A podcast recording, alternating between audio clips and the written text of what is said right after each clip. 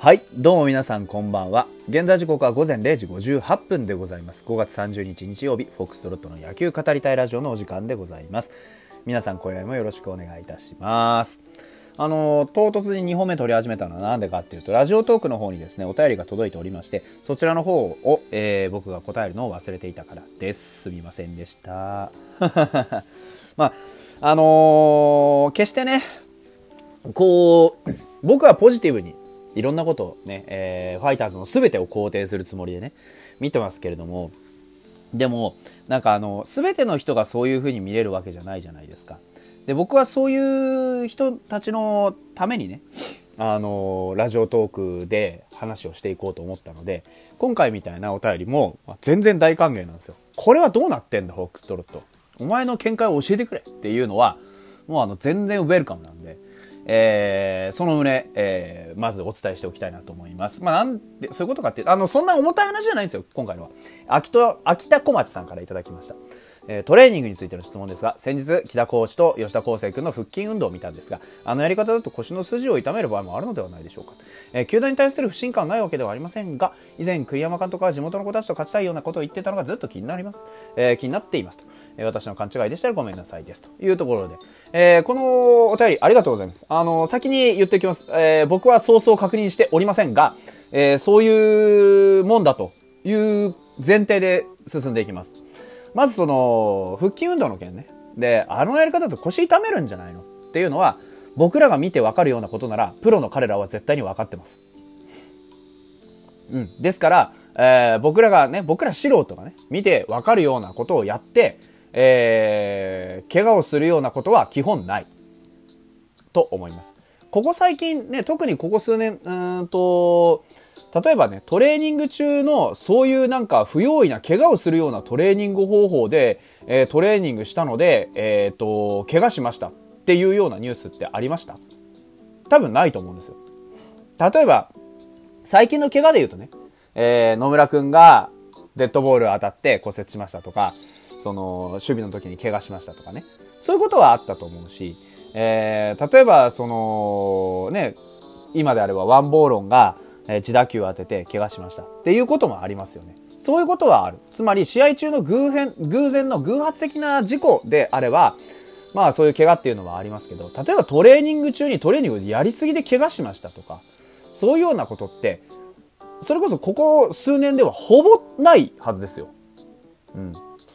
だから、そういうところの管理っていうのは我々が思っている以上に今きちんとシビアにやってるし、体力の管理とか、そのね、えー投手のローテーションもそうですが、えっ、と、なんでそうなるかっていうと、やっぱりこ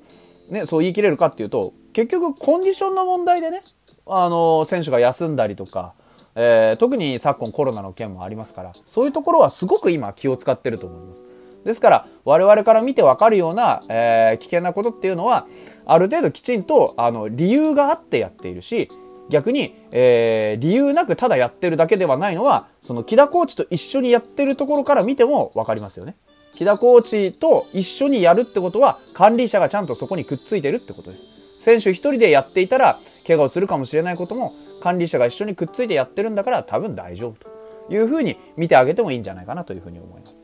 あと、地元の子たちとっていうのは僕地元違いだと思います、それ。誤解じゃないかなと。あの、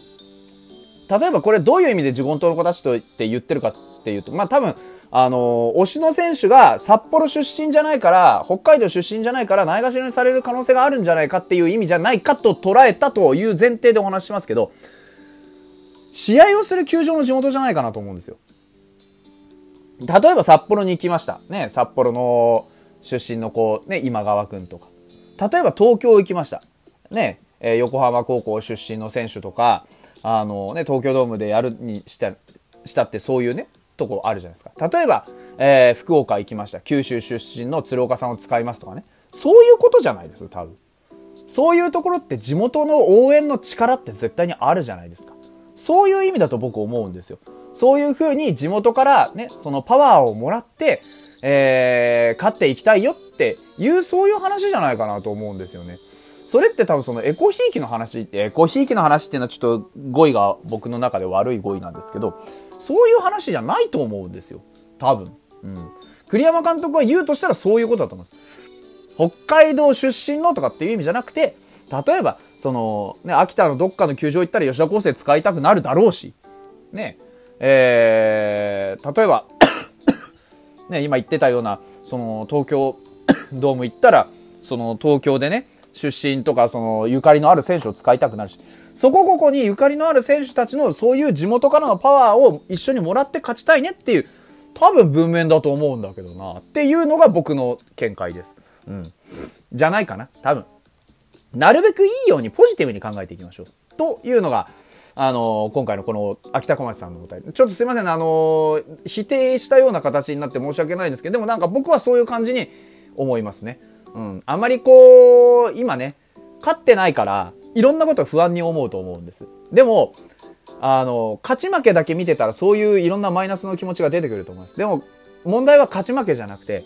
選手が一人一人が成長するかどうかってことです。昨日も言いました。僕はファイターズっていう球団は選手個々一人一人をきちんと見てくれてる球団だと思います。だからこそ一人一人出てくるタイミングも違うし、ね、やってることも違う。で、えー、成長の度合いもきちんと見てくれてるからちゃんと我慢してくれる。ね、本当に芽が出なさそう、うちの環境じゃダメそうって判断したんだったらすぐにやっぱり他の働き場所はないかどうかっていうのを探してくれるし、それぐらい個々人にちゃんと目をかけてる球団だと僕は思います。ですから、そういう球団の姿勢ってのは、信用してあげてもいいんじゃないかなっていうふうに思いますという話でございます。はい。えーと、もう一つ今度は、あまあなんとなく誰が、えー、送ってきてくれたかわかるんですけれども、質問箱の方にいただきました。ありがとうございます。長いんで読みますよ。はい。ケンヤ君、フォームを変えたことは知ってたんですけど、なかなか見る機会がなく、今日ようやく見れました。フォームを変えたことで投球自体がシンプルになっただけでなく、以前より回転動作が減り、前への推進力が増えたので、コントロール上がりましたね。こ今年これからメンタル面以外での支給、フォアボールね、減りそうです。えー、回転動作で投げてない重心の低いボールでして綺麗なサイドスローになったなと思います。もともと回転動作で投げてたタイプだったので、若干ほんの少しインステップ残ってる気もしますが、えー、投げやすい形であればとりあえず現状成功かなと。前の推進力で投げるサイドスローは理想は体の重心が一直線に前に進む形だとは思うのですが、立ち位置自体も推進力の上がる立ち方に変わってますし、あれだけコントロールがあったのであれば、上がったのであれば、その辺の微調整みたいなものはおいおい自分で気づけ、気づいて直していけばいいのではないでしょうか。あと、足を軽く折りつつ踏み込むことで突っ込むような投球、例えば去年の良くない時の堀君のような、はしにくいかと思います。オフに下半身の粘りを強化すればもっと変わりそうです。おそらく重心の安定感とボールの威力が増す。かなり短期間で変えた割にかなり勝ちの形の決まったフォームになっていたのは調子はあれど経験豊富で同じ右サイドの秋吉が2軍にいたからでしょうかとはいえ、社卒2年目の夏場に再度転校して、その秋にドラフトかかった高梨雄平、過去現巨人の師匠、健也君が師匠なだけありますねと。とりあえず簡潔に分かりやすく言うと、めっちゃ好みやって感じです。というところで、えー、細かい現状の分析をいただきました。ありがとうございます。多分これ、あの黒さんじゃないかなと思うんですけど、ほんとよく見てますわ。あの、すいません、僕ね、あのー、健也君の投球だけは見逃しちゃったんですよ。ただ、あのー、この詳細なレポートを聞いて、なるほどってなりましたね。はい。あのー、実際ね、フォーム改造するっていうことって結構勇気がいるんですよ。でもね、自分の課題を解決するために何が必要かっていうのをちゃんと見極めて、自分に必要な物事としてフォーム改造を受け入れたっていう、この鈴木健也君の決断もそうですし、ね、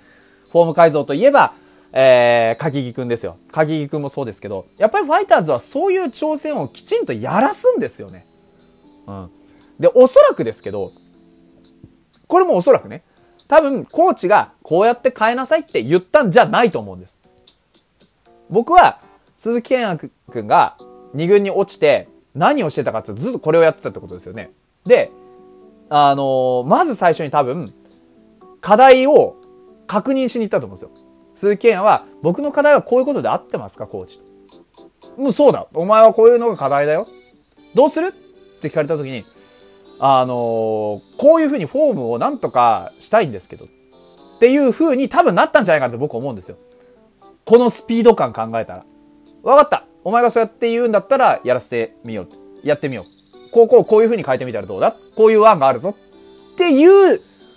スピード感だと思うんですよね。つまり、何かがやりたくて、鈴木健也君は2軍で工夫をしたか、従って、その工夫にちゃんとコーチ陣が手を貸してあげた。そういうことだと思うんですよね。じゃないとこのスピード感でそんな、あの、劇的に良くなったりしませんよ。